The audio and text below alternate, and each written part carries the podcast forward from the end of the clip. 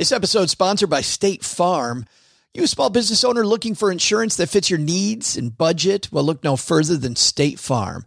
State Farm agents are not just insurance providers, they're also small business owners who live and work right here in your community. They understand the unique challenges of running and protecting a small business. When it comes to small business insurance, State Farm knows what it takes. Create a plan that fits your needs and your budget. State Farm agents are ready to help you choose personalized policies that truly understand your business. Insure your small business with a fellow small business owner. Talk to a State Farm agent today and get started on personalized small business insurance that fits your needs. Like a good neighbor, State Farm is there. Talk to your local agent today. This podcast is sponsored by Ramp. Are you the decision maker in your company? Consider this. For the first time in decades, there's a better option for a corporate card and spend management platform. Meet Ramp, the only corporate card and spend management system designed to help you spend less money so you can make more. Most corporate credit cards offer points as incentives, but those points amount to less than their worth in real cash value. Ramp's business cards offer you cash back, real money in your pocket. Plus, you control who spends what with each vendor. And Ramp's software collects and verifies receipts automatically, which means you'll stop wasteful spending and close your books in hours instead of days. Businesses that use Ramp add up to 5% to their bottom line the first year. If you're a decision maker, adding Ramp could be one of the best decisions you've ever made. And now get $250 when you join Ramp for free. Just go to ramp.com/easy. Ramp.com/easy. RAMP.com/easy. Cards issued by Sutton Bank and Celtic Bank, members of DIC. Terms and conditions apply. Hello. My name is Inigo Montoya. You killed my father. Prepare to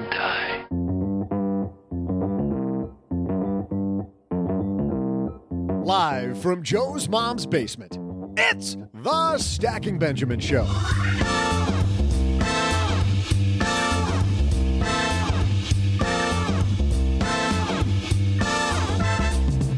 I'm Joe's mom's neighbor, Doug, and can a ditch digger become a millionaire? Today's guest says yes, because he did. Today, we welcome the author of Blue Collar Cash, Mr. Ken Rusk. Plus, it seems like COVID-19 has been around forever now, so when will things get back to normal? During our headline segment, we'll discuss a venture capitalist take on the why and when of life back to usual. And of course, we'll also be sure to toss out the Haven Life Line, and I'll stimulate your mind with some of my thought-provoking trivia. And now, two guys who are wondering whether Lightning McQueen would buy car insurance or life insurance. Wow, that's a good question. Huh. It's Joe and O-J-J-J-J-G.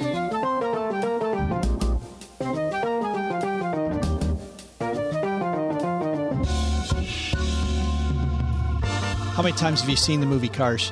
Which version? Oh, the second one wasn't that good. First one. They have three, don't they? Was there Cars 3 even? Tells you everything you need to know about that, huh? A lot. Hey, everybody. Welcome to Pixar Movies Are Not Our Specialty podcast. I'm Joe Salcihi, Average Joe Money on Twitter. And across the card table from me, a guy that we lovingly call the other guy, or for short, OG. Dude, we're back for Wednesday. Oh, yeah. There was a Cars 3. I totally must have missed it. 2017. So would Lightning McQueen buy car insurance or life insurance? I think he'd buy life insurance on himself, right? Yeah. I think if you don't, then you're breaking down the fourth wall. Wouldn't car insurance for him be like disability coverage for the average person? This, I can't even have this conversation. It'd be like buying disability and life insurance. You probably need both. One thing also that you need, if you're somebody who has student loans, you want to go to Student Loan Hero. Big thanks, Student Loan Hero, for supporting Stacky Benjamins. You know, at Student Loan Hero, OG, you know what happens. You find better ways to pay off your student loans. 20 different calculators at Student Loan Hero. To find your best strategy, head to studentloanhero.com when it comes to your student loans. We got a great show today. We got Ken Rusk here.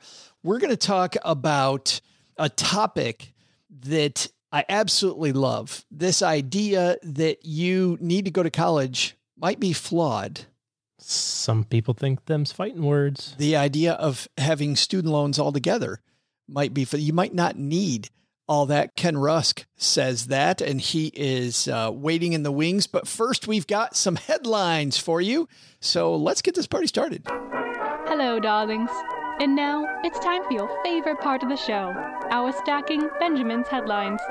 Our first headline comes to us from investmentnews.com. You know how they now have exchange-traded funds for everything, OG? There's always a new idea. What do you think about this one? This is written by Bloomberg News. New bond ETF offers, wait for it. What do you think a bond ETF offers to be the sexy new thing? Like, what do they say they offer? What do they really offer? Oh, no, they really offer this. Ooh, I don't know. There's so many different choices here. They hedge the risk of interest rates going up.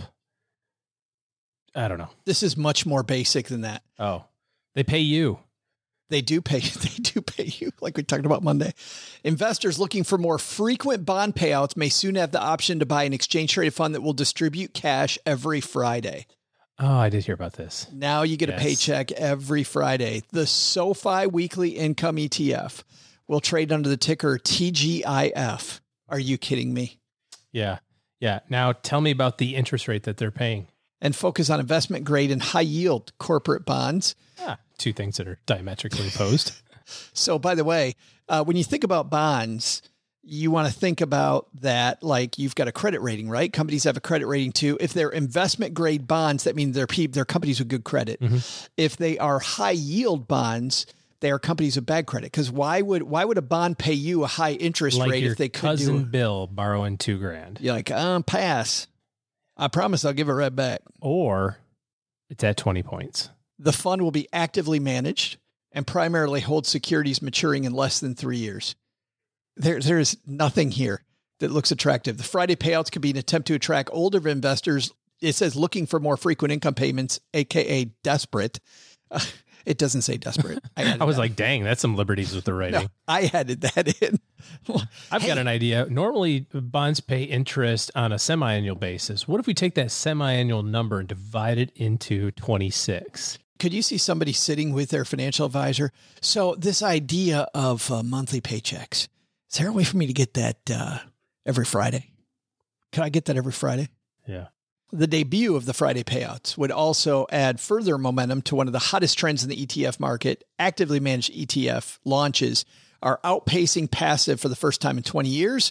As of Thursday of last week, 68 active exchange-traded funds had started trading in 2020 compared with 63 passive ones, according to data compiled by Bloomberg. But what's the interest rate? It doesn't say here. It does not say in this piece. What is it?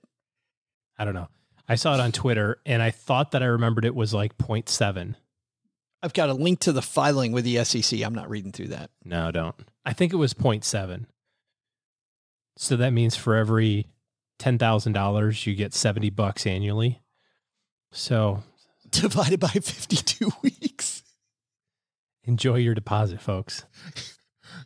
You're getting like $12 a week. Yeah. Am I doing my math right there? Yeah, about. No, 52 weeks. You're getting like $1.20. Yeah. Sorry.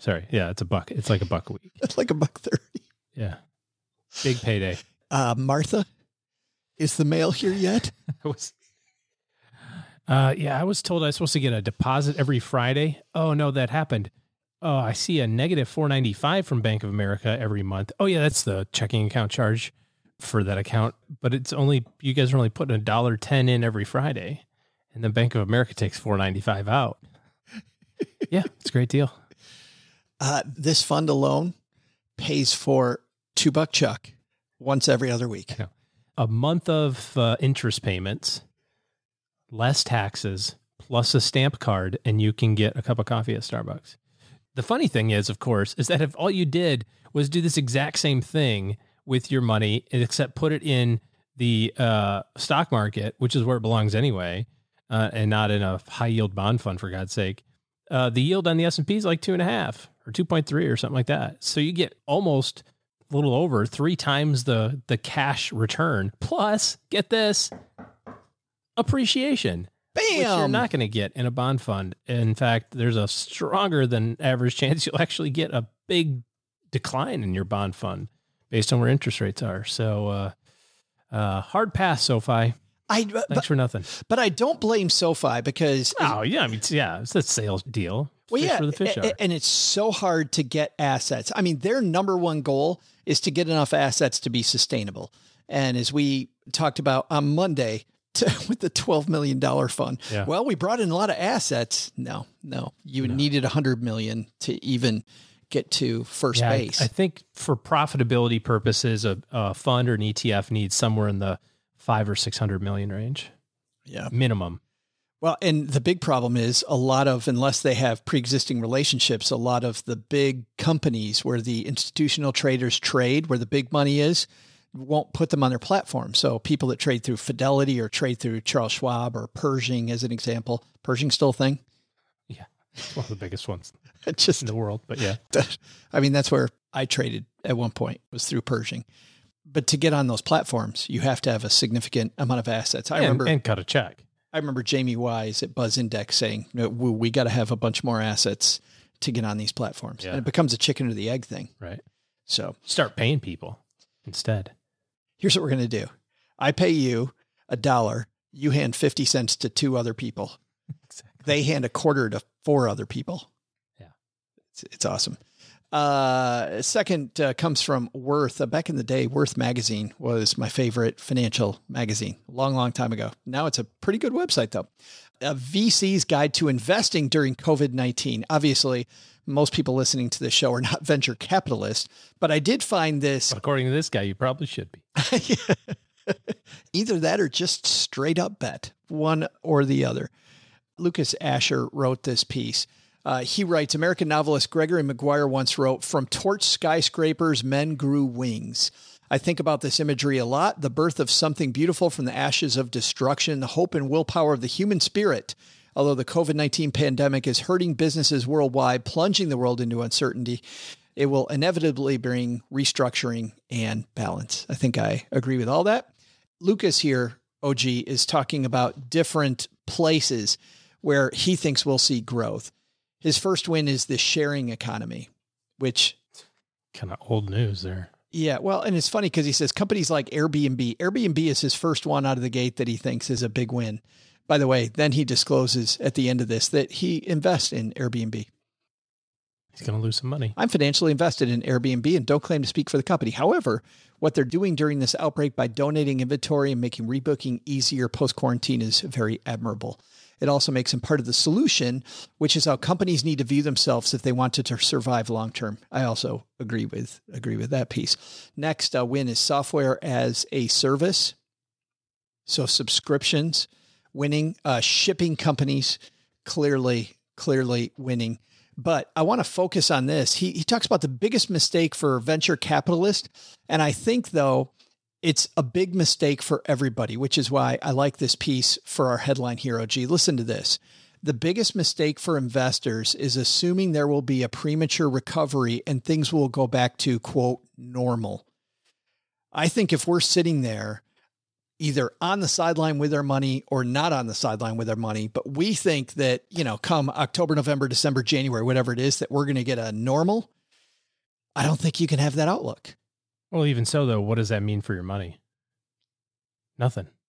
Doesn't mean anything. It shouldn't mean anything. I mean, so there's a chart that I saw about like credit card spending plummeted right back to where it was. You think about just what is going on from an economic standpoint. Yeah, we're not traveling. So, if I'm throwing funny money at stuff, I'm not buying a cruise ship or an airline company or even Disney. I love Disney, but they're, they've got a little bit more diversification, which is great within their organization, but they're going to be bleeding a lot of cash. The other thing that's going to happen. You think maybe a theme park division or two might have a problem? Might have an issue. I mean, the China one closed again, right? And that would happen like a week ago, I heard.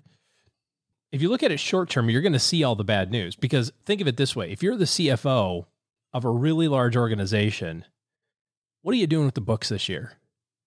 Cooking them. I mean, you are destroying them, right? Yeah. I mean, you say a little tongue in cheek, but yeah, I mean, there's some clever accounting tricks that you can do. You're already going to lose money. You know what I mean? What's the difference if you're a publicly traded company and on paper you lost $5 billion or $25 billion? It's all a loss. And I think mentally everyone's written off the rest of this year. So go ahead and lose money hand over fist this year. Just take all the deductions, take all the stuff that you've been piling up, take all of the write-offs that you can possibly write off. All that stuff you've been trying to hide when quarterly earnings come. Just go ahead and get it out there. Oh, by the way, we have this whole division that has been profitable for 10 years, but we've been kind of window dressing. We're going to write it off right now. Yes. Bam. Minus $2 billion. And so if you're looking at the day-to-day and you say, oh my gosh, Gillette just announced they lost $250 million last quarter. Trust me, there's people not shaven, but there's most of us still do it. You know what I mean? Like Gillette's selling razor blades, but they've figured out a way to go, you know what? We're going to make it look really bad right now so we can make it look really good later. So if you're looking at your investments from a, well, I'm looking at the 6-month outlook. I wonder what the next quarter is going to look like. That's trading stocks. That's not investing. People are still spending money. The economy is going to do what the economy does, which may or may not go back to normal. It may be different in some regards, or it may not be. Well, that's the thing. I think that this isn't just for your money, the big mistake for investors, but it also is a mistake for your career. I think if in your career, if your career's been affected by this, your line of work's been affected by this, expecting that things are going to go back to quote normal October, November, December, January, whatever time. Yeah. I think instead pulling a Wayne Gretzky, who very famously said, skate to where the puck's headed, not to where it is. I think that's what you have to do now is start thinking about where are things headed for my career? Well, from a career standpoint, absolutely. I mean, if you're in a position where you have the ability to kind of sort of hit pause and reflect a little bit and try to change directions, it's a really good time for it because everybody's on the move. You know what I mean? Like everybody is redefining this. And I think like, as it relates to, you're starting to see a little bit of the headlines come out like, people are moving from the big city somewhere else to from the high cost of living area to the lower cost of living area. Why? Because finally people realize that their employees are human beings and adults and just going to do the right thing anyway. So I've had 6 months of my entire staff working remotely. Yeah. Okay. We can keep doing that. And then you get that green light. We have a family in our neighborhood that we're friends with. Their family lives down in Houston and they're like, Bill's job finally is letting him work remotely. We're out of here. We're going to go live back by our family. Gone. And I mean, moving from Dallas to Houston is not changing lifestyle at all, but it's moving closer to family that they were unable to do before. Same thing with another friend who's originally from Florida and they're just kind of twiddling their thumbs, waiting until they can move back to Florida. Now they're like, we can go anytime. We don't have to try to find a job in Florida. So I think you're going to see a lot of that sort of stuff too. A lot of people bouncing around a little bit. I do get excited about maybe a rebirth of middle America. I mean, there might be some people in middle America that don't want the rebirth. That don't want the rebirth. They're like, please, I like it. Quiet, only one sleepy. Stoplight here. Probably not going to like it. Lots of traffic. Only one diner. Oh boy. Yes. I got to tell you about the most useful app on my phone. As you know, while Cheryl and I are traveling the country, it's pretty hard to find time to sit down and read and learn more. So when you don't have any free time, can't read or work on personal development, but I'm addicted to personal development, you say, Joe. And I say to you, so am I. That's two of us. And that's why there's an incredible app that solves that problem. And I highly recommend it. It's called Blinkist. Blinkist is super unique, works on your phone, your tablet, your web browser. Blinkist takes the best key takeaways, the need to know information from thousands of nonfiction books, and it condenses them down to just 15 minutes that you can read or listen to. Here's what I like. I like taking Blinkist and I read to get an idea of the book to make sure that I want to spend time with it. Because, you know, if it's a really good book, I'm going to want to spend a bunch of time with it, but I don't want to waste time on a book where it's either just one simple little idea or the idea really is inane as I think it might be from the front cover, but I'm intrigued enough that I want to give it a shot. So think of Blinkist as your preview. That's how I think of it. I've been reading a lot of philosophy lately, and Blinkist is a great way to get into philosophy. I used to think I liked psychology, but it turned out psychology ends up being all about chemicals and chemical reactions, and I'm more interested in why we do stuff. A little bit psychology, but mostly philosophy. Why do we believe what we believe? Why do we do what we do?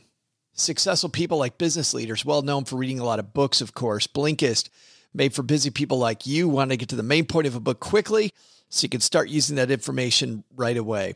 12 million people using Blinkist right now has a massive and growing library from self-help, business, health to history books. Blinkist has the latest titles from best-selling lists as well as the classic nonfiction titles you always meant to read, but you haven't had time to read. I've used Blinkist a ton lately because of the fact that we've been traveling a lot lately, and I'm getting ready to finally spend a month in one place. And while I'm there, I want to cozy up with some books that are really going to make this a fantastic summer. Some of the money and investing books, of course, Chris Hogan's on there with Everyday Millionaire, friend Bola Sukumbi on there with Clever Girl Finance, How to Be a Capitalist Without Any Capital, Nathan Locke, who's been on the show, Patrick O'Shaughnessy's Millennial Money, and a ton more. I know I've been reading a lot about Sapiens. My whole family's read Sapiens but me.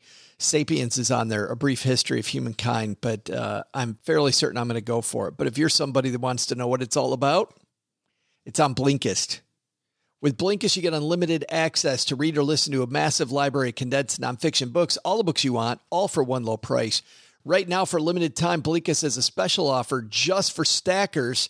You're welcome, Stackerland. Go to Blinkist.com/SB, and guess what? You're going to get to try it for free for 7 days, and you'll save 25% off your new subscription. That's Blinkist, spelled B-L-I-N-K-I-S-T, Blinkist.com/SB to start your free 7-day trial. And you'll save 25% off just because you know us, but only when you sign up with Blinkist.com/SB. Well, I think our takeaway from these pieces, number one, I think sexy weekly payouts of $1.20. Might send me 10 grand. I'll send you $1.20 every Friday. Might not be going to be amazing for both of us. Might not be great. And then the second, thinking that life's returning to normal around the corner, even if we get a vaccine in 3 weeks, 60% of people aren't going to take it anyway. It's a whole new world, man.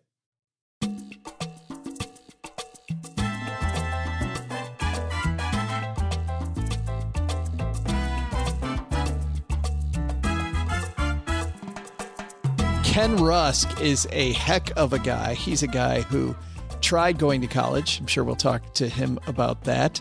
He lives not far from where the basement was. He's Toledo, Ohio area. Mm-hmm. Formerly known as Toledo, Michigan. Before the big war. The border war, obviously. Between the two states. And then Michigan was like, whatever, dude. Just give us the Upper Peninsula and we'll give you this town. Not sure that's how it worked out, but okay. They did. Ohio got Toledo. Look it up. Ohio got Toledo. Michigan got the Upper Peninsula. Was Ohio fronting for the Upper Peninsula also? I don't know how it worked.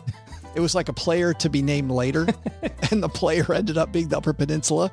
And then Michigan went, I'm not sure. Dang, they said, I'll tell you what, we'll throw in a bridge. We'll throw in a bridge.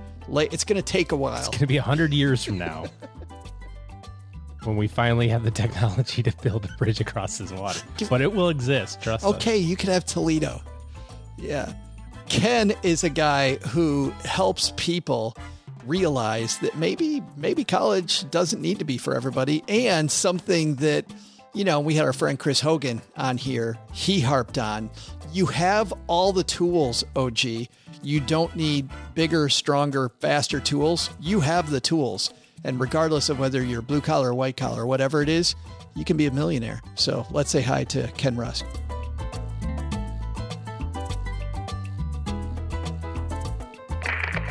And here he is on My Dad's Shortwave Radio. It's our new friend, Ken Rusk. Ken, how are you, man? I'm doing great. Thanks for having me. I appreciate it. So all these months of holed up at home have treated you fine? Yeah, they have. I can tell you, I've never done so much yard work or ridden my bike around the neighborhood or stuff like that. It's kind of refreshing to get back to the old days of doing things. It is so funny from cooking at home. I've been on this weight loss program, but I've been on and off it. And I stepped on scale the other day and I've actually lost weight. And I think it's just eating at home all the time. Well, obviously you're getting better quality food that way. That's right. So there's an elephant in the room that we have to talk about. I am 99% sure from my homework that you're in Ohio. That is correct. Are you a Buckeye? Well, here's the thing. It's funny that you asked that, because my company is located literally on the border of Ohio and Michigan, in Sylvania, Ohio. So I have to walk this fine line with the 200 or so people I have here and just kind of like be Mr. Sweden. You know what I mean? I'm not allowed to go one way or the other. So, and you know, I have friends that love Ohio State. My daughter goes to the University of Michigan. So, I mean, it's a really tricky situation.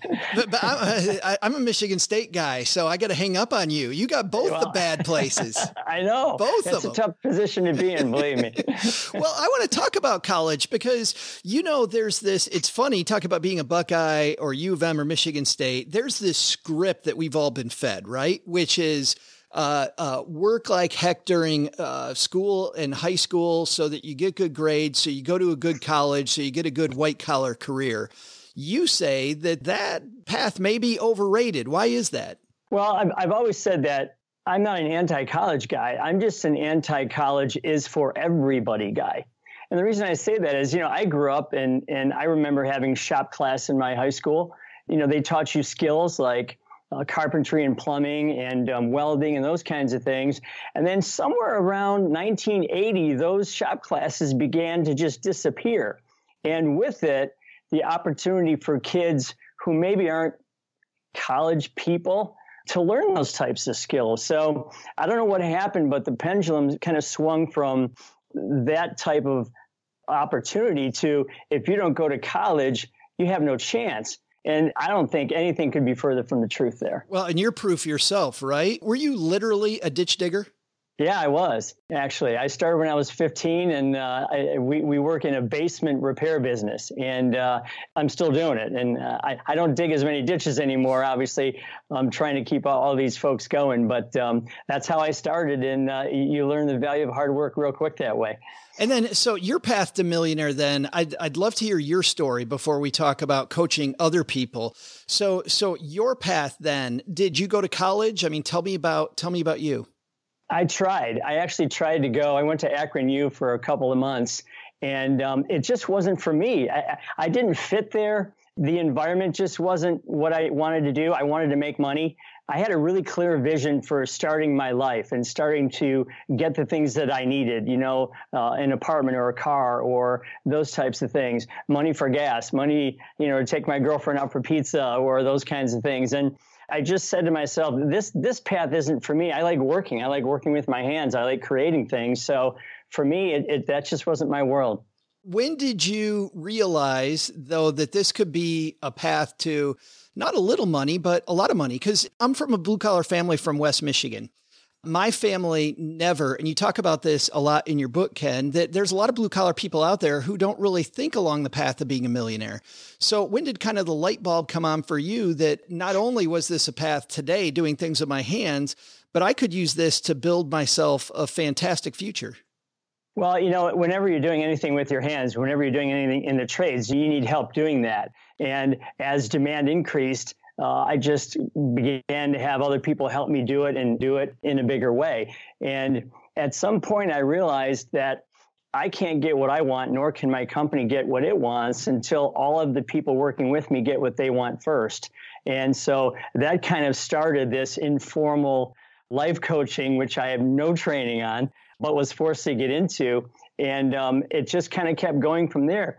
The more I could see my future and the more I could teach other people to see their futures, you know, that was just like this confluence of energy that just really drove the company forward. But there must have been a time, there must have been an inflection point where you're like, you know what, this is more than just me working with my hands. Yeah, you know, I had two great examples. The gentleman I first started working for, he lived a really, really good life. And I helped him to kind of maintain that life. And also my father. My father was a grinder. He started out chopping lettuce in a grocery store, and he worked his way up into creating a company for himself. And he liked to reward himself for really hard work. So those couple of inspirations kind of drove me towards thinking, I can make my own world happen as big as I want it to be. And that, with just visioning what I wanted and what that looked like, it just kind of propelled me forward.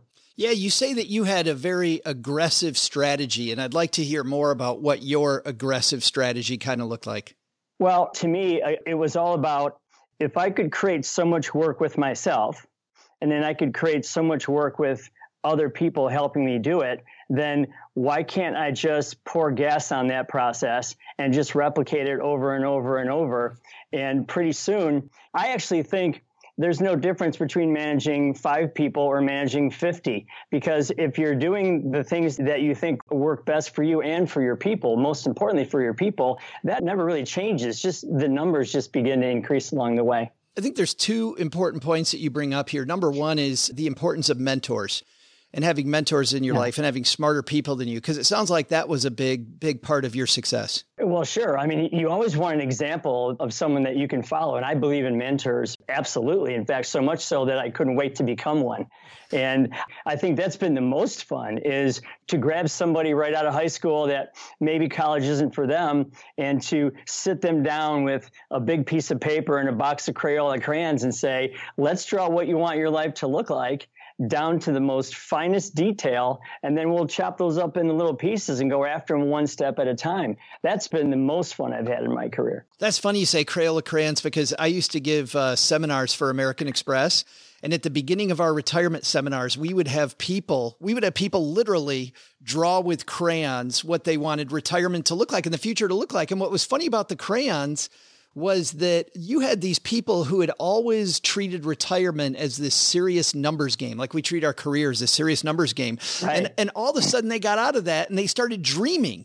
And once they started dreaming, the numbers then fought. You must see the same thing. Well, you know, it's great, because there are hopes and there are wishes and there are dreams, and then there's a solid plan or a solid path. And I think most people get stuck in hopes and wishes and dreams. Those aren't bad, but you got to take them a step further into making those things happen. So when we have our people draw out what they want, I mean, we get down to the finest detail. Are you a cat person or a dog person? And if so, what kind of dog and what would you name it? Yeah. So, I mean, are you a truck person or a car person, or are you a motorcycle person, or you want to ride a bus, or you want to buy an electric car? We really get deep into how they see their life. And it's not all material things either. It could be spiritual, it could be hobbies, it could be sports, it could be how they see themselves. It's amazing what happens when they start to draw those pictures, because to your point, I very rarely find people write down, well, I want $1 million, or I want this much money in my account. They write down the feeling or the vision that would make them comfortable, peaceful, and free. And that's their happiness. And each one is individual. And that is so much fun to watch happen. It is so much fun. The second thing I want to draw attention to, though, is just this idea that there's so many opportunities out there that don't involve college. In fact, I know you've got some statistics around that, and know that there's actually a lot more blue-collar jobs now than there used to be. Well, when you think about it, if the workforce is about 160 million people, if you look at the Bureau of Labor Statistics, you can easily find that about 65 million of those people in the labor force are doing some form of blue-collar work. So it's not just manufacturing. You know, I hear a lot of times people say, well, manufacturing left the United States and with it took all the blue collar jobs. That's crazy. There are so many more jobs than manufacturing that make up the blue collar world. With it, there's so many amazing opportunities. And the thing that I find most concerning is that as people begin to retire, skilled tradesmen and those types of people, there's not enough people backfilling those jobs, because it's either college only, or it's a blue-collar job has some stigma attached to it. Like, oh, you know, my son Johnny, he's only going to be a plumber. That's ridiculous. And with that becomes this supply and demand issue. So you know as well as I do that wherever the supply is low and demand is high, that's where the money is. Yeah. So I think there's a lot of opportunity on that side of things to be really, really, really successful. I've got a good friend who's a plumber and right now makes money hand over fist, and he's hard to get. Like, it's very hard. It's very hard to get him. He's got people calling him all the time. He's like, I can get there in a week and a half or 2 weeks, maybe, if you're lucky. Well, I've got a guy that does outdoor kitchens and stone fences, and he's an artisan. He's amazing. He's about to retire. And here's a guy that goes to work in his brand new pickup truck with his jeans and t-shirt on and his boots, and he cranks up the Led Zeppelin, and him and his 5 guys, they build these outdoor kitchens that are just amazing. I had to wait 6 months for this guy. And the saddest part is, in the process of him doing my outside place, he was telling me that he literally has no one to give this company to. Oh. Now, here's a guy who makes a big 6-figure number And he has no one to literally leave this company to because there's just not the interest there. And I think to myself, my gosh, how sad is that? Or what a great opportunity for somebody who is willing to take a stab at that to make a great life for themselves. When did this start? You talked about the stigma, and I think that there completely is this stigma about, oh, you're not going to college. Oh, you know, that thing. But did that, and we don't need to spend too much time on when it started, but it seems like, was it the 90s with the big push, maybe the push of, hey, every kid should go to college. So we created a lot more programs for student loan and making it easier for people to get student loans. Do you think that was the stigma, or was it even before then? Well, I think as the shop classes started closing and they just started driving everybody to college, it was, you know, almost the herd mentality. Yeah. Well, if I'm not going to college, I'm unusual to the mass, so something's wrong there. And if I want to take this position, whether it's, you know, a plumber, a carpenter, or some type of trades or skill, that maybe I'm less than.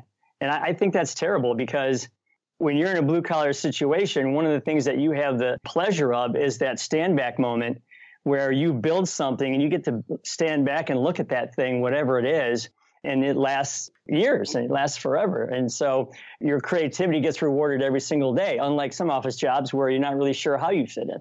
Yeah. How has COVID changed things for blue collar people?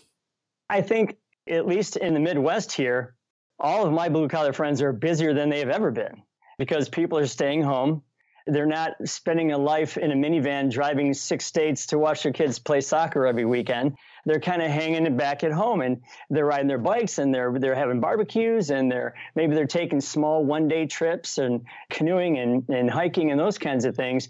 And the more people stay home and the more they stay local, the more demand happens for things that you need to fix up your house or fix up yourself even. I mean, there's lots of personal training going on and all that kind of stuff. So I think it's actually benefited most of my friends, and our company's really busy as well. I feel like all those people you talked about getting your outside area done, like now you're at home all the time, Ken. So you're like, well, maybe I need to call that guy that I've been holding off on to finally do. Since I'm at home, I might as well make it look pretty. Well, yeah. I have a friend who sells mulch.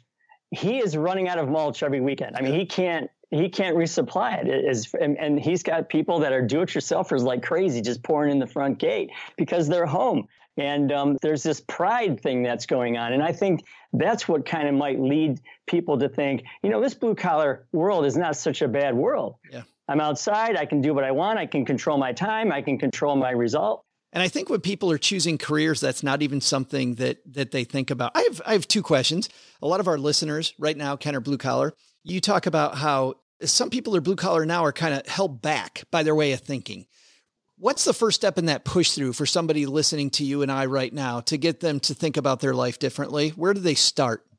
I think the first thing they have to do is they have to say, okay, what's the rest of my world going to look like? I hear a lot of people that say, you know, someday I'm going to do this or someday I'm going to do that. And I have to tell you, that club is full of people. Okay. It's full of people that are thinking at some point or someday, if and when I get this, then I'll do that. Nothing could be more backward. You need to be thinking about what can I do today? And I think a lot of people wait for life to happen to them instead of them happening to life. And if you think about it in those terms, the very first thing you have to do is some soul searching where you sit down and say, what is it that I want my life to look like? If I could draw it out, what would I want it to look like, and exactly what would that feel like, and then how can I go get those things? If you start with a vision and that vision is strong enough, I don't think there's anything more powerful. I mean, the laws of attraction tell you that you're going to get what you see. You're going to attract yourself to what you see clearly. And I think if you wake up every morning with this new mindset, there's nothing more powerful than a force than that to take you there. I love that. A bias toward execution, starting with the end in mind. Yeah. Yeah. And then the last thing is, you know, parents get a lot of coaching from people, from educators about coaching them on how to get your kids into college. Heck, my kids' schools have things all the time about how to get into a better school, how to get more aid from school, right? But I don't see education along the blue collar path. So if somebody is a parent out there listening, Ken, and they want to help their kid get started in careers, helping with their hands, how would you coach a parent on helping their kid now that a lot of those shop classes are gone?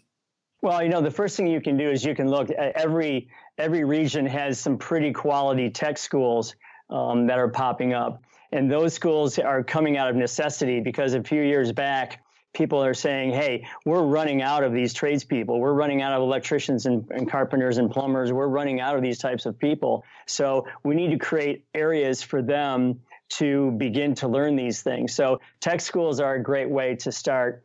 Pretty much every organized labor scenario has a place that you can funnel your way through to get the apprenticeships that you need and the knowledge that you need. And then also, here's the beauty of how the blue collar field works. You can master almost anything in 8,000 hours.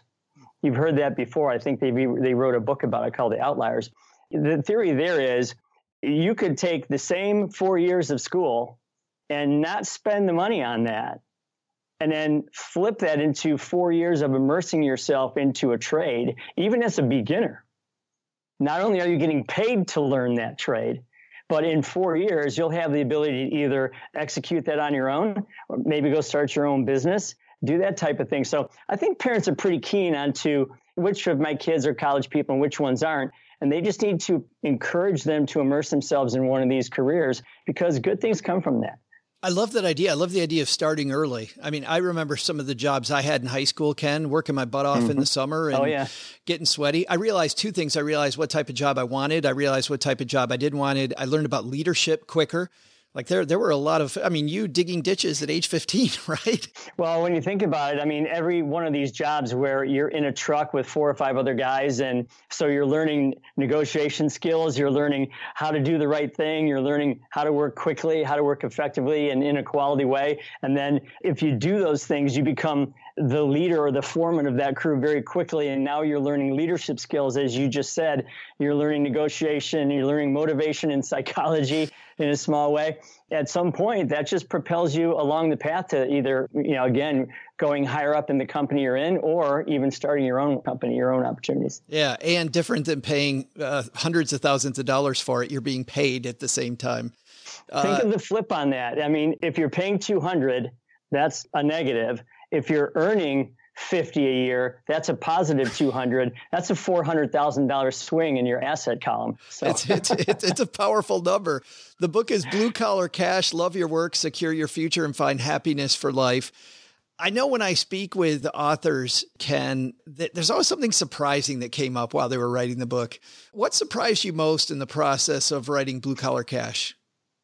Well, you know, it started out as a letter to my daughter who was ailing at the time. She was sick, and it was kind of a letter to her about, you know, what's important in life. I mean, where your level of comfort, peace, and freedom should be, and how you can visualize that. And the more I went, I just kept writing and writing and writing. I'll never forget, I was on an airplane. I had my legal pad and my pen, and I was writing, and I was shaking my wrist because my hand started to hurt. And the guy sitting next to me says, "What are you doing?" And I said, "Well, I think I'm writing a book." And he said, "You're writing a book?" As like handwriting it. So I pulled about 12 full legal pads out and showed him that. And he said, "You know, they have these things that you can type on, right?" And I said, "I know, but I typed 3 letters and I got to go back 2. So you're like, you're thinking, I'm not that blue collar. Come on. Right. Yeah. Exactly. That's awesome. The book came out yesterday and you can get it everywhere, Ken, correct? Yeah. You can get it on Amazon and Indie Books and Apple Books and Barnes and Nobles and all over. So we're really, really excited about it. And I appreciate you having me on. Well, Ken, even though you're part Buckeye and part Wolverine, and I shudder as I say that, it's great talking to you. Thanks for hanging out with us for a few minutes. You as well. Thanks so much for having me. Hey, trivia fans. I'm Joe's mom's neighbor, Doug. And how about that Ken Rusk dude? Pretty solid blue-collar guy like yours truly, isn't he? If it weren't for guys like Ken and I, nothing would get done in this country, am I right? I mean, some of my favorite guys ever are from the blue-collar comedy tour. You got Larry the Cable Guy, and, Bill Engvall, and Ron White, and Joe's mom's absolute favorite, Jeff Foxworthy. You might be a redneck. That guy is classic. This actually sparks a great idea of mine, but I'll get to that in a second. First, though, let's do what all blue-collar workers do. Get the job done. The guys aren't dropping any finance knowledge bombs, so I'll do the honors here. What does the acronym GAP stand for? Spelled G-A-A-P. I'll be back with your trivia answer right after this little gap. See what I did there? So you can formulate an answer. I'm like a comedy ninja. Big thanks to Student Loan Hero for supporting Stacking Benjamins. If you're ready to pay off your student loans, you can get your custom repayment plan today and also see how you can lower your interest rate, decrease monthly payments, and find forgiveness. 20 different calculators there, OG. 20. Not 18, not 19, but wait for it. There is 20 calculators. Also, quizzes on how student loans work, must-read articles, all the different types of student loans, whether it's PLUS loans, private student loans, or, of course, the subsidized and unsubsidized federal student loan programs and more. All the different products that are out there. Learn what you're doing before you get into debt. Do not go into a higher education program and take on a bunch of debt without researching exactly what to do. And the number one place to go, studentloanhero.com. That's studentloanhero.com when you're ready to pay off your student loans or you're ready for your college journey. It's so funny, OG. We've got Ken Rusk here who just finished talking about maybe you don't need to go to college, and it's to avoid student loans, partly. But if you're going to go, have a plan. Hey, trivia fans, you heard it here first. It's your future favorite on the Blue Collar Comedy Tour, Joe's mom's neighbor, Doug. I was thinking to myself, self, you're hilarious. Why not represent all the Blue Collar podcast announcers out there and join the Blue Collar Comedy Tour? We all know that I have plenty of material to work with sitting at the card table every day with these two jokers. You know who I mean, a couple of guys whose names rhyme with ho and Go B. You and I both know that I'll literally have you LOLing uncontrollably. I've already got some good material, don't I? Check this out. Like wasting your life away listening to two financial hacks? Yeah, you might be a stacker. Or better yet, you spend way too much time reposting memes in a Facebook group that compares itself to a basement and you like doing it? You might be a stacker. Pretty good stuff, huh? And there's plenty more where that came from. I'm telling you, I'm a comedic blue-collar machine. So before I go pitch the blue-collar crew on why I'd make a great addition to the team, let's get back to today's trivia, which finally teaches you something about money. Question was, what does GAP stand for? If you said generally accepted accounting principles, you'd be right.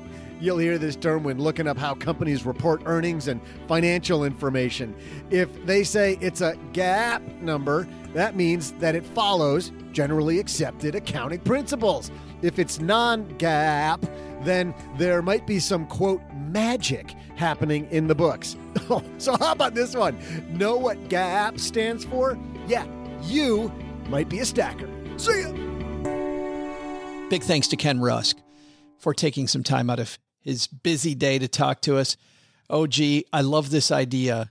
There's no excuse. There is no excuse to not be a millionaire if you want to be a millionaire. Blue collar, white collar. You've got the tools, man. And this idea that college, the pressure that people feel to go to college, I still think that's hard to fight. Like if you look at your friends in high school and you go, yeah, I've decided that I'm going to be a millionaire using my hands. Instead, you're still going to have this judgy attitude, maybe not from your friends at school, but maybe from their parents. Mm-hmm. Oh, shouldn't maybe hang out with OG anymore. Yeah. I mean, it's interesting because in my family, you know, my brother's mechanic, my dad was a truck driver. My grandfather was a truck driver. My other grandpa was an entrepreneur. So we kind of have the whole gamut in our family. My cousins, I've got some that are attorneys, and I've got some that own landscaping companies and work at General Motors. And so there's 1,000 ways to do it. The habits are the same. It doesn't matter if you make $300,000 a year or $150,000 a year or $80,000 a year, if you spend more than you make. I know people who make 80 grand a year who save 10% of their income. And I know people that make 300 grand a year that are like, I don't know, 10% is a lot of money. Yeah. Well, in the fact that people say, you know, the judgy people that say, they're like, well, but you're going to earn more money with college. I love what he says about people fixing up their houses now with COVID, right? Like it's made it even better. Like if you're somebody that can make cabinets right now, or you can redesign somebody's patio right now, yeah. Like everyone is going, yeah. Hey, I can't get anybody to work on my house. No, and that means even more money. Yeah. You can take the jobs you want. You can charge more for them. I mean, it's a, yeah. If you're doing stuff like that, you are a business owner. You might just be yourself. You might be a painter, but you're a business owner. And so you have to act like one. You have to recognize that there's good days and not so good days and good years and not so good years. And you have to account for that, but you can be every bit as successful as anybody else, I think, with the same habits that we try to get everybody, you know, aligned with. Spend less than you earn. Save a bunch, be smart about your investing plan. Oh, come on. You know, get $1.25 every Friday from SoFi, like clockwork. We did not throw out the Haven Lifeline today. Oh, well, because Jenny on Monday, it was the capper. How, like we can't ever do any better than that. So how can you beat that? We did ask our basement Facebook group a question. Mom's friend Gertrude, who is the basement room mother, asked our friends and said, am I the only one without a side hustle? She said, it seems like everybody in the financial community has one. Do you have a side hustle? If so, what is it? How much time do you spend on it? And what's your motivation for having it? And we actually got a lot of comments on this. And while we're talking about making money and different paths to making money, OG, I thought that these were interesting. It's funny because sometimes people working for other people, in other words, driving for Uber or doing work for another company, I didn't really see the satisfaction as much as I saw with people who went and did their own things. Just looking through, you know, we have 112 people who answered this. But Melvin, as an example, says did some Amazon Flex, the Prime delivery for a bit, but with the traffic around Atlanta, my work schedule, it's really not worth it. Yeah. In fact, I kind of feel like some of those jobs, unless you truly have done the math. We have Harry Campbell came on, the Uber guy, who talks about the math. But man, if you haven't done the math, you really don't make a lot of money driving Uber, Lyft, or Prime Flex. Well, and the common theme also is if you just went out and got a second job, like your second job sucks as bad as your first job. It's just a different job. But if you are doing something that you enjoy doing, i.e. your side hustle. Yeah. That's what I think makes it attractive is you can have your main gig that maybe isn't lighting your fire the whole time, but keeps the lights on. And then you can do your other thing and work to build it up to be your main thing. To your point, Mark said he's a public school teacher. He picks up extra money working in an after school program. So doing more of what he loves already. And he's using his skill sets that he already has. So that's good too. Kathy is a group fitness instructor, been teaching part-time close to 30 years. Do it because she loves it, but the money is also a nice perk. It's a good way to stay in shape. Have somebody writing you a check to do a yoga class every Monday or something. Like, oh crap, I got to do yoga again. But at least I'm getting paid to do it. Some guy named Taylor says he walks dogs and works for a financial podcast most people haven't heard of. What a great job that would be to sit around and write bad jokes and come up with headlines for a financial podcast most people don't know. Yeah, if he did it on time. If he had some trivia for us today, yeah. We're doing this. That'd be great, Taylor. Sounds great. Eric, to your point, OG said, had one when I was working full time, but my side hustle became my full time job. There you go. KB writes romance novels off and on. So does OG, by the way. Yeah, mine start with, I never thought this would happen to me.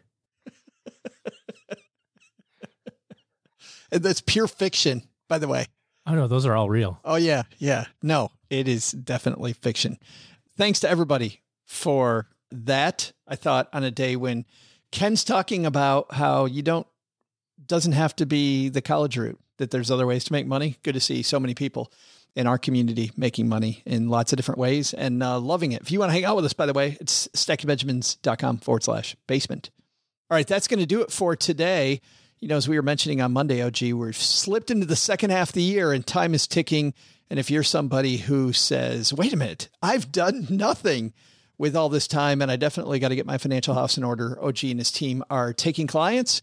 So head to stackingbenjamins.com/OG and you'll get their calendar and you can interface with them and find out how you can plug them in to get your financial plan done here before the year that was 2020. You can remember 2020. Go, remember it was the year we had the awful pandemic and I finally got my financial act together. Sounds like a good way to end the year. Be fantastic. All right. That's going to do it for today. Doug, take it from here, man. What should we have learned today? So what should we have learned today? First, take a lesson from our headlines. Life returned to normal anytime soon. I'm sorry. I almost made it through that without laughing. I'm sorry. That's a good one. Oh. Second, take a lesson from Ken Rusk. Don't think you can make a lot of money as a blue-collar worker. There are lots of opportunities if you think the traditional college path isn't for you. Find your dream regardless of your educational background. But the big takeaway, the blue-collar comedy tour is canceled. Wait, I didn't even have a chance to pitch the guys. This totally bites. I would have been the top blue-collar comedian by a long shot. Love the Ken Rusk interview? Yeah, you might be a stacker. I can do this all day long. I got 1 million of them. Special thanks to Ken Rusk for coming down to the basement and talking about his book, Blue Collar Cash. Love your work, secure your future, and find happiness for life. We've placed a link to buy his book through bookshop.org on our show notes page. Head to stackingbenjamins.com for all our show notes. This show is created by Joe Salcihi, produced by Taylor Stevens, and engineered by the amazing Steve Stewart. Online, visit us on Twitter @SBenjaminsCast or on our Facebook page. I'm Joe's mom's neighbor, Doug, and it appears I've fallen and I can't get up. SB Podcasts may receive payment on the show from sponsors and guests in the form of books, giveaway items, discounts, or other remunerations. That's a big word. There's no way you take advice from these dorks, but like Joe's mom always says, don't take advice from people you don't know. This show is for entertainment purposes only, and before making any financial decisions, consult with a real financial advisor. Wishing my credits were longer so that we could hang out a little bit more? You might be a stacker. Refolding your dollar bills so they're neatly arranged in your wallet? You are definitely a stacker. Do you tell fascinating stories about the rule of 72 to your friends at parties? You might be a stacker. What? Stop. They're just starting. Oh, come on.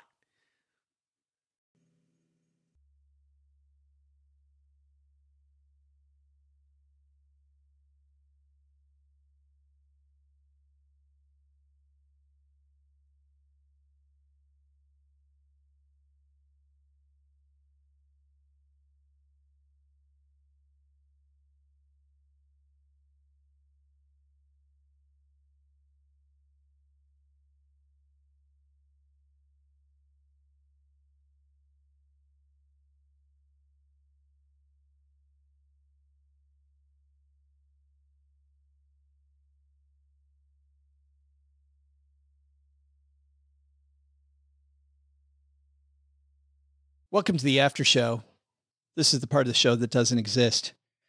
When you were talking about getting paid weekly, and then I cracked that joke about give you $1, you give two people 50 cents. How many times has someone pitched you on a multi-level marketing deal? I remember, not many, because you can kind of smell them. But I remember one early on in my planning career, you know, one of the things that we were always told to do was go out and get centers of influence, get a mortgage broker that you can refer clients to, a tax attorney you can refer clients to, and estate planning, you know what I mean? And then you create the little network of people and life's great and you never have to worry about clients again. So I had this really good mortgage guy and he goes, hey, I want you to come to this thing. It's a business thing. You'd probably like it, you know, whatever. And I'm like, sure. So we go, and it was a pretty clear MLM pitch. From the beginning. Right from the beginning. And the guy's up there and it's all like high five and rah, rah. And I came here in a Ferrari and all this stuff. Like I make $1 million a year. And I didn't know anything about making $1 million a year. I still don't know anything about making $1 million a year, but I know people who do make $1 million a year. And I'm pretty sure that they're not generally, I know millionaire next door people would say, well, I don't know. I buy my clothes at JCPenney. But if you're driving a Ferrari and you're telling everybody you make $1 million a year, you don't still have the tag on your suit from JCPenney. Are you kidding me? Oh yeah. It was still dangling from the armpit. And then you know how like on some suits, depending on where you buy them, like the labels on the, you're supposed to cut that off. Cut the label off. Yeah. It was a Hadn't done it. No.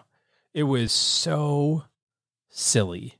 It was just, I did the whole, like got up in the middle of the thing. I'm like, dude, I got to go, and left. And I got the whole like ridicule on the way. Oh, there goes somebody who doesn't want money. This is the easiest. Are you kidding me? Oh yeah. Yeah. Really? Oh yeah. Totally. I'm like, yeah, see you guys later. That was probably my most intimate experience with it. I had clients who work for the IRS. The wife got invited to an event. And it was one of these ones where like literally they poured out money on the table, like a pile of money. And they're like, and Susie Smith, you can come up and take $1,000. That's yours. You know, it was like this whole big pyramid scheme. And you got an IRS agent in the room. Yeah. She's like, yeah, that's not how this is going to work. This might not end well. Yeah. It's funny. I don't have as negative an opinion about MLMs as some people do. I think the scammy ones, like the stuff that like you can use for products. Yeah, it's just a fine distribution channel. Yeah. If the product is fine, the product is fine. Yeah. Hey, the fact that they chose to distribute it this way makes me go, yeah, I don't know. My problem is the sales pitch about something for nothing, about that you're going to get something for. There is no job out there where you don't work. In fact, it's funny. There was a piece I remember I was watching. I don't remember what show it was. It was a while ago, but they were talking about the robber barons, they called them. People like J.P. Morgan and Rockefeller and Cornelius Vanderbilt. And don't get me wrong, these people were ruthless. They sometimes had people work in bad conditions. But the big point of the piece was they made money by creating new things. Yeah. By creating new jobs, by creating new opportunities, by creating all this stuff. And I'm not saying that they're perfect, so please don't write to me about the fact that they were perfect. But the real robbers are people out there peddling the fact that you can get wealthy and never do anything. Well, that's the thing. Like, that's where it gets its bad connotation, because the people who tend to get sucked into it, is that a fair way to say it? Yeah. People who tend to get sucked into it are people who are going, I need the quick fix. Like, I'm well behind the eight ball. I need to do super this. Desperate. Yeah. Or I just lost my job and I didn't have any savings. And apparently I can sell this thing to 10 of my friends and, you know, and I'll be a gazillionaire. I remember that when I started in financial planning, I was told in the beginning, build up to about 200, 250 clients, then sit back with your feet up. And you're never going to work it. It's going to be fantastic. You work part-time and money's just going to come in. And I know there were a lot of people on that train. And then I remember we at American Express had a new vice president in the company. And I remember when he came in and his very first speech was, yeah, I know a bunch of you have been told by people in the industry, they just build to X number of clients and you sit back. Financial planning is a service business. And you do this because you like serving people. There is no client out there who wants you sitting at your desk and not working on their behalf, right? Sit out on the golf course every day, 5 days a week and not pay it. He basically said the asset gathering business gone. It is not about asset gathering. It's about serving people. And I think that no matter what you do, I think the MLM business could be the same way. I mean, if you've got a great product and you like it a bunch, selling it to your friends and your relatives. Fantastic. And by the way, if it provides value. Yeah. And by the way, hey, you get a discount if you sell it too, right? If you sell it too, you get a discount for yourself. And also you can get a commission instead of me getting a commission. Right. me selling you on that, I don't find anything wrong with that. The reason I bring this up, by the way, is that I was in another financial forum and it was just people ripping MLMs. And don't get me wrong, most sales pitches that I've been to are like yours, yeah, where they're selling you a bunch of crap, but it doesn't have to be that way. And it's always sneaky. Yeah. It's just, yeah. Stop it. Mm-hmm. Stop it, people. There. That was a little preachy after show. We're all entitled to listen to your sermons every so often. We're so lucky. I know you feel you're like, I showed up for this. No, I'm thinking like, Cheryl said something about lunch. Oh, barbecue. Is there lunch somewhere? Naaman's. When does the lunch? Naaman's. Have you had Naaman's yet? Yeah. You might not remember that you lived here for a long time. I did. But did we have Naaman's? I think we did. All the time. Yeah. Well, I remember the first three times you came here when I lived here, we went to Hopkins Ice House. And I remember the third time we went, you like lean across the table and you're like, hey, next time I come to town, can we not come here? And I'm like, why? This place is great. And you're like, yeah, but every single time I've been here, this is where we've gone. I hadn't even thought about that. Yeah. But we've been to Naaman's. Yeah. Okay. Yeah. Naaman's good stuff. We're not going to Naaman's though. Cheryl's picking Naaman's is coming to us. That's how we roll. Way better. Snap our fingers. Hello, Mr. Naaman. Bring it to me. Barbecue appears. Mm-hmm.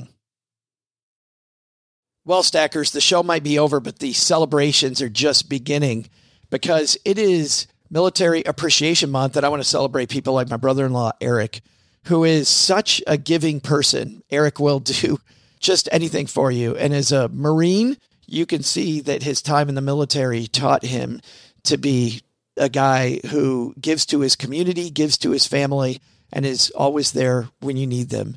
This Military Appreciation Month, Navy Federal Credit Union wants to celebrate members like Eric who go above and beyond. Navy Federal offers member-only exclusive rates, discounts, and tools to empower their members and help them reach their goals. Navy Federal's employees are part of the community they serve. Many of them are military family members, reservists, or veterans. And all branches of the military, veterans, DOD employees, and their families are eligible for Navy Federal membership. In fact, there are so many resources on the Navy Federal website, resources like Best Cities After Service to help veterans transition to civilian life, and Best Careers for Military Spouses to support military families. Visit NavyFederal.org/celebrate, and you'll see all of their Military Appreciation Month offers and other Navy Federal offers. Navy Federal is insured by NCUA, Equal Housing Lender.